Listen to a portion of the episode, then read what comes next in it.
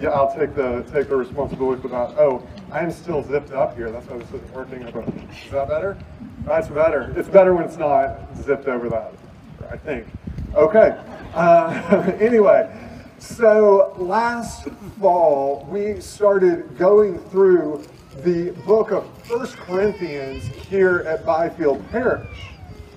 Paul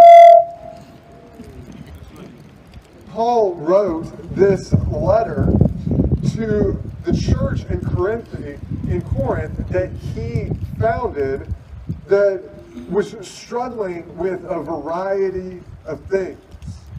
Stuff was not going great in Corinth.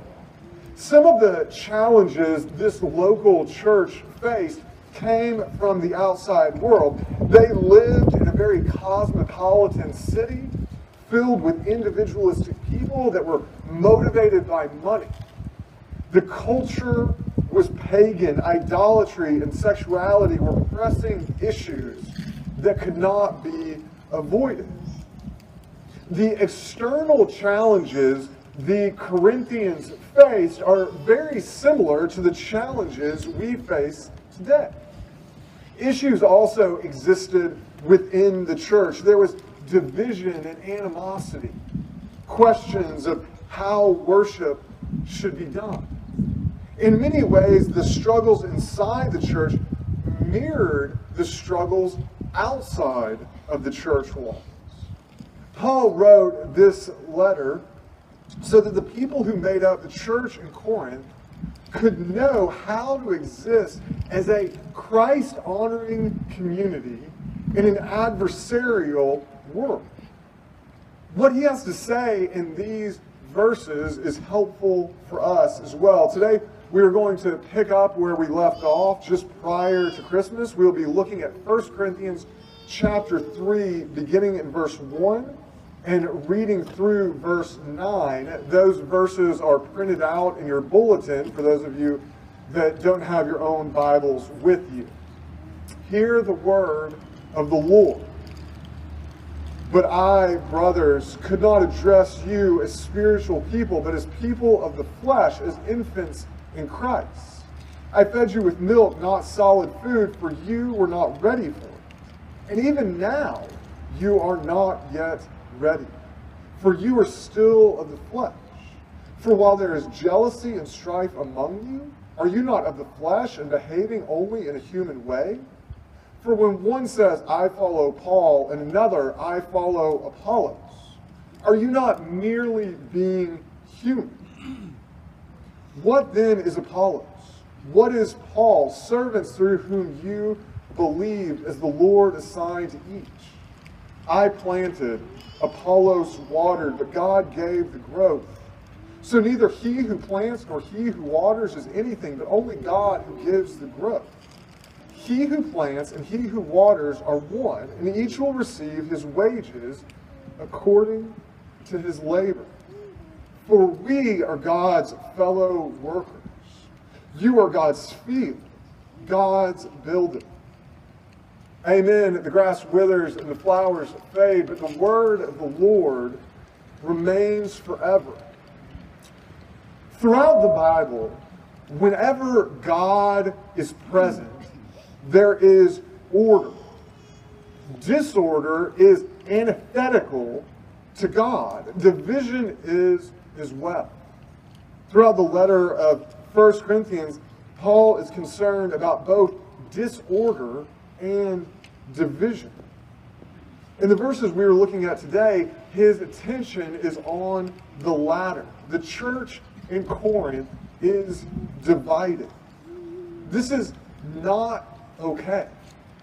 Division in the church is an indication that something is amiss. It is evidence that God is not fully present.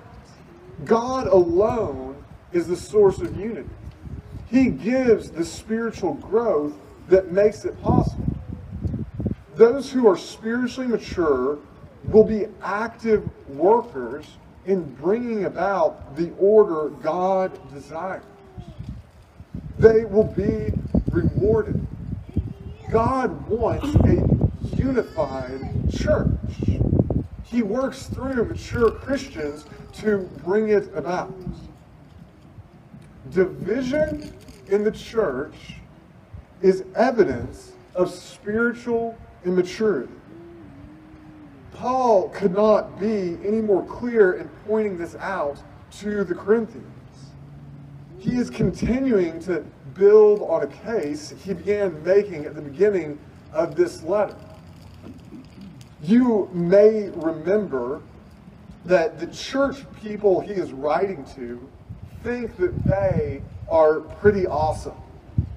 Me, myself, and I is their focus. They boast of how wonderful they are.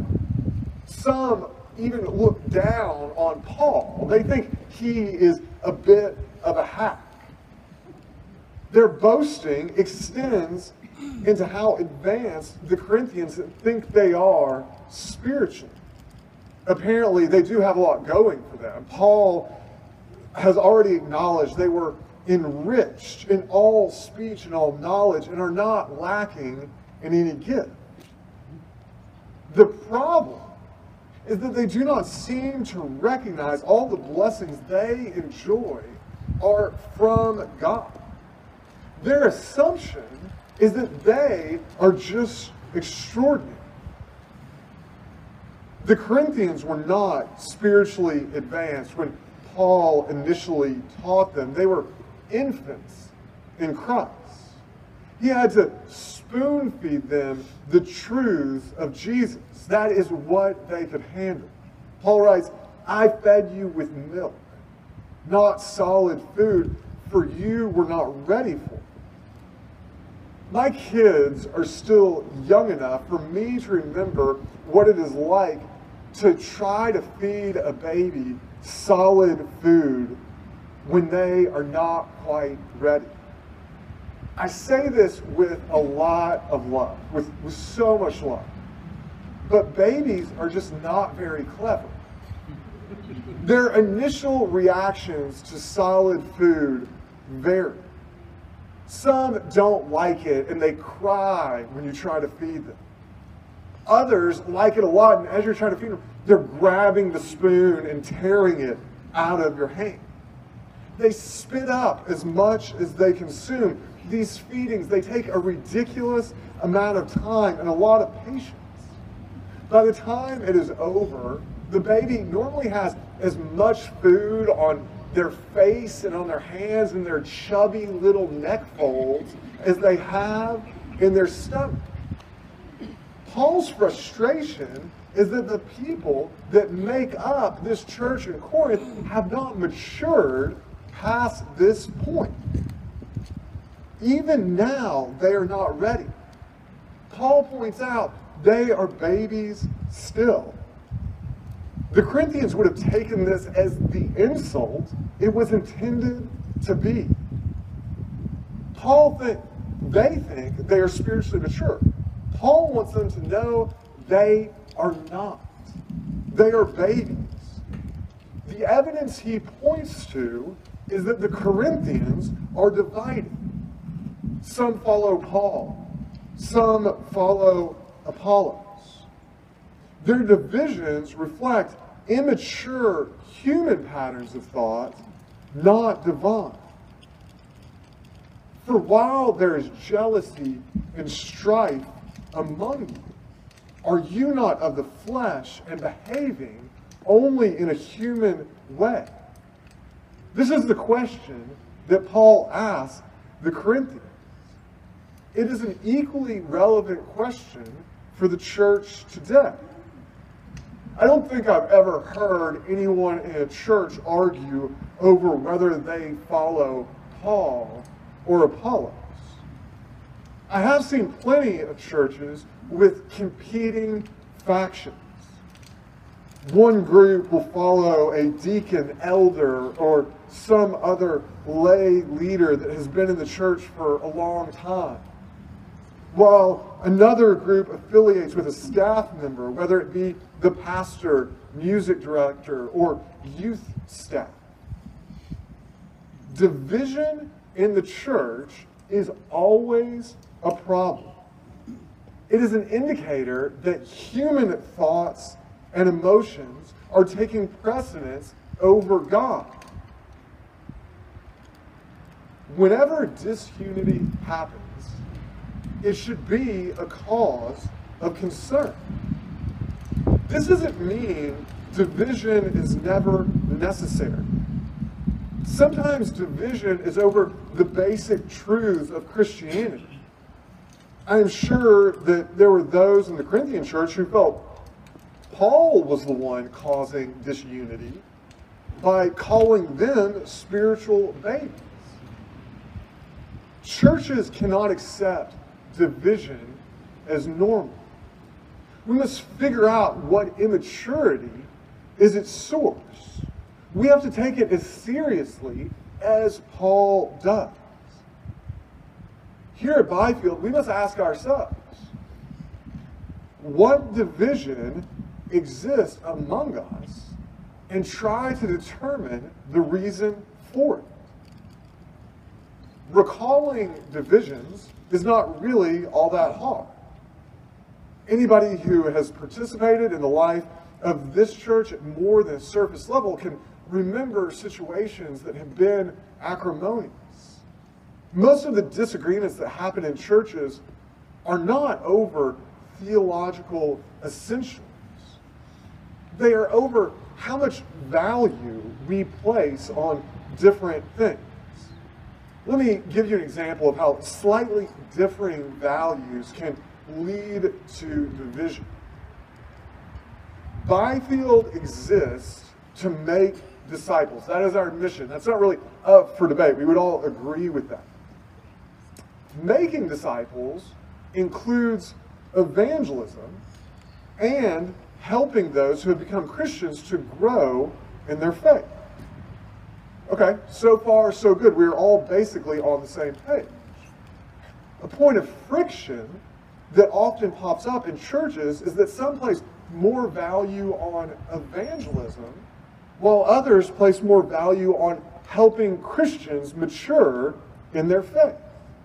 When a situation arises that the church has to make a decision on, often Christians who share the belief the church should focus on making disciples find themselves differing on what that means because what they value under the discipleship umbrella, whether it be converting non believers or maturing Christians, varies slightly. Working through these disagreements is what is hard. We easily confuse our values with absolute truths. Oftentimes, our values are just our own preferences. Part of spiritual maturity is being able to discern the difference between what is a non negotiable truth, what is a value, and what is just a personal preference. Babies cannot tell the difference between truth, values, and preference. All a baby knows is what they want at that moment. That is their ultimate truth. And it is the same with immature believers. Even good faith disagreements based on slightly differing values can turn into division when a spiritually immature person within the church doesn't get what they want, what do they do? They act like a baby. They throw a tantrum. They pout. They try to hurt others, or they scheme to get their way. And if we're honest with ourselves, we've all been guilty of this at some point. We're not pointing fingers here. This is how humans act apart from God we act like babies. Unity in the church is evidence of spiritual maturity. No human can bring about spiritual maturity in themselves or others. Paul asks, What then is Apollos? What is Paul? By themselves, they are nothing. They are fallible men with their own thoughts and desires. They are not people that anyone should be following.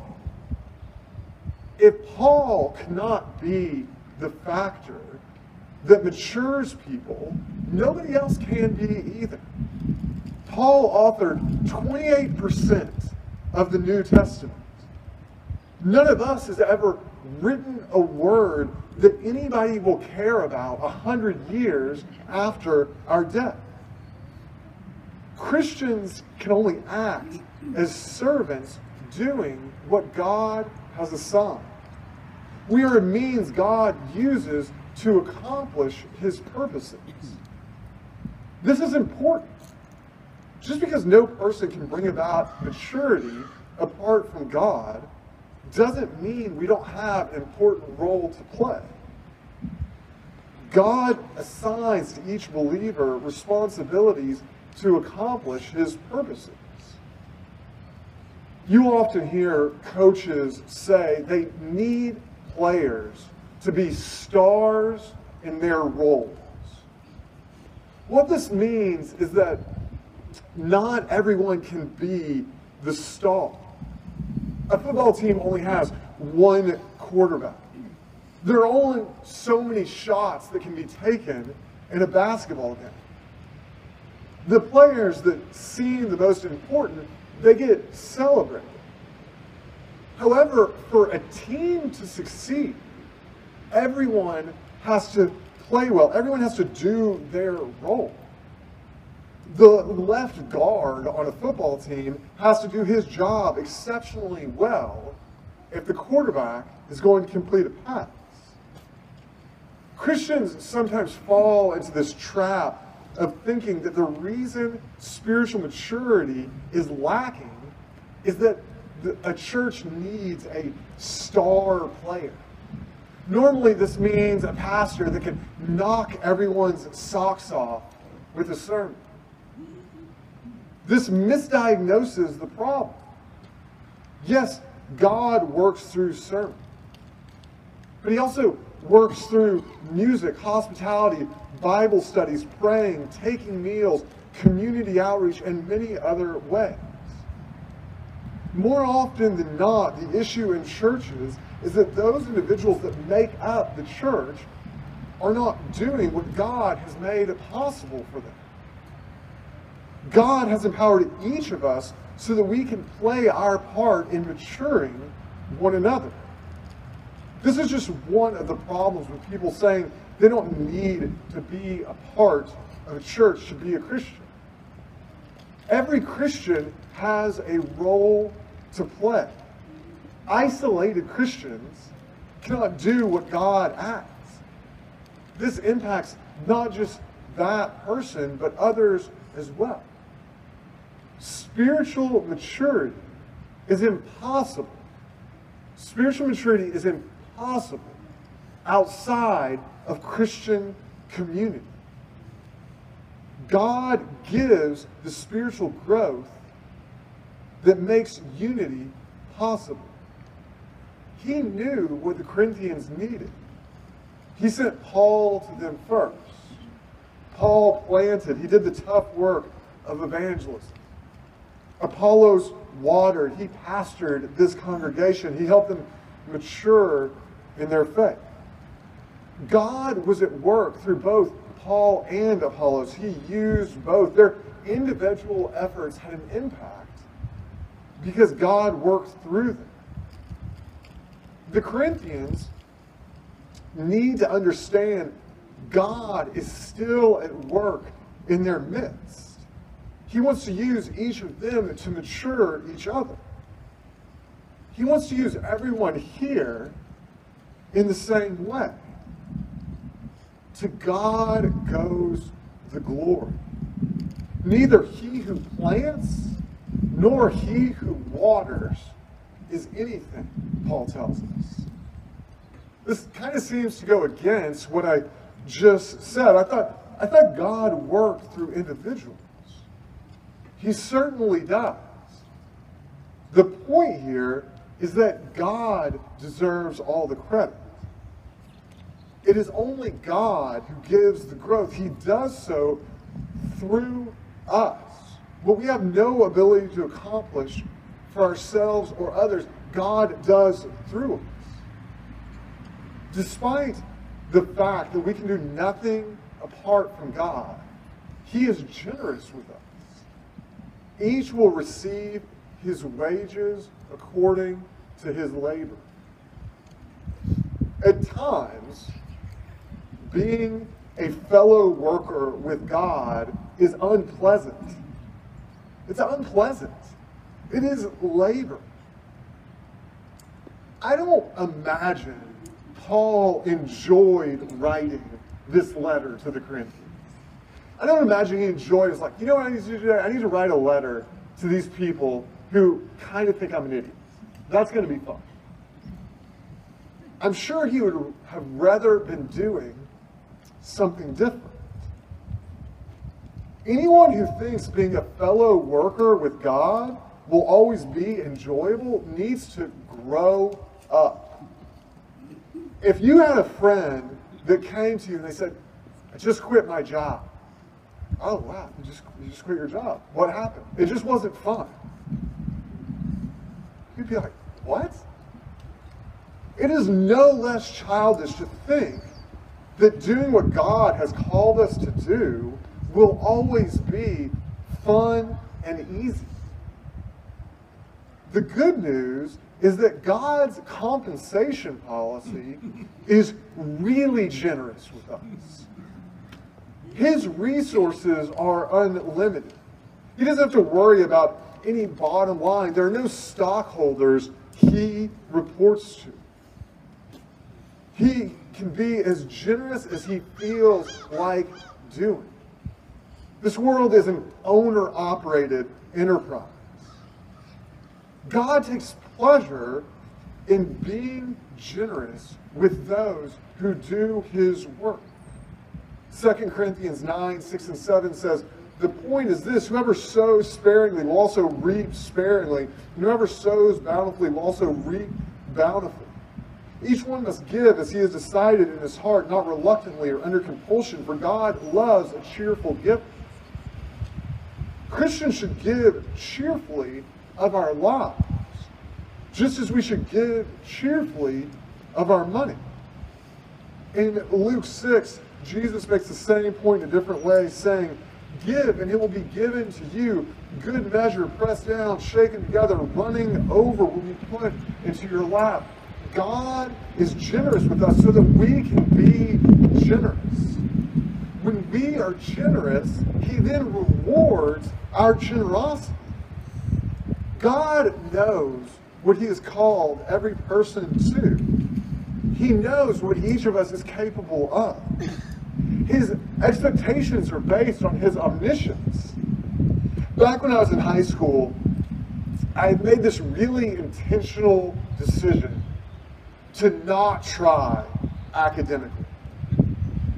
Over a four year period, I did any, any academic work outside of school hours less than 10 times. That included tests and projects I was able to get away with this because my teachers didn't know I was capable of more. I maintained a totally acceptable GPA. Nobody can fool God in this way. He knows what you and I can do. He is the one that has gifted us. We all have a role to play in God's church. He knows how we spend our time. God invested in us so that we could be his fellow workers, his field, his building. God sent Jesus into the world to make it possible for us to work with him. Our lives were purchased out of slavery with Jesus' blood so that we could work freely with God. There's no greater cost that could be paid. As if that wasn't enough, he has further enriched Christians with the Holy Spirit.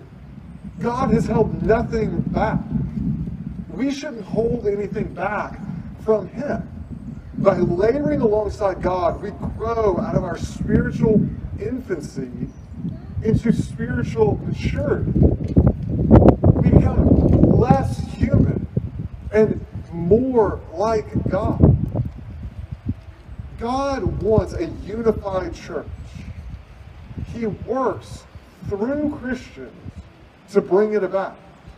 Spiritual immaturity gets in the way of God's purposes. Too often, Christians have not grown out of infancy. We throw tantrums when things don't go our way. Jealousy and strife indicate that something is amiss. We must look to God. Through Jesus and the Holy Spirit, has made it possible for us to be mature so that we can contribute to the unity that God desires. All we need is available to us through God. For each of us to mature spiritually, we need each other. We are God's field, His building. He has empowered Christians to labor alongside Him. As we do so, we mature. We help others mature. The result of spiritual maturity is unity. Unity is the product of God's divine action, maturing a community of believers. Let's pray. Dear Lord, as we consider your graciousness, your generosity to us, Lord, I pray that it would inspire us to think about what we are supposed to do with that generosity individually and as a community, Lord. I pray that all of us here would grow in spiritual maturity, Lord.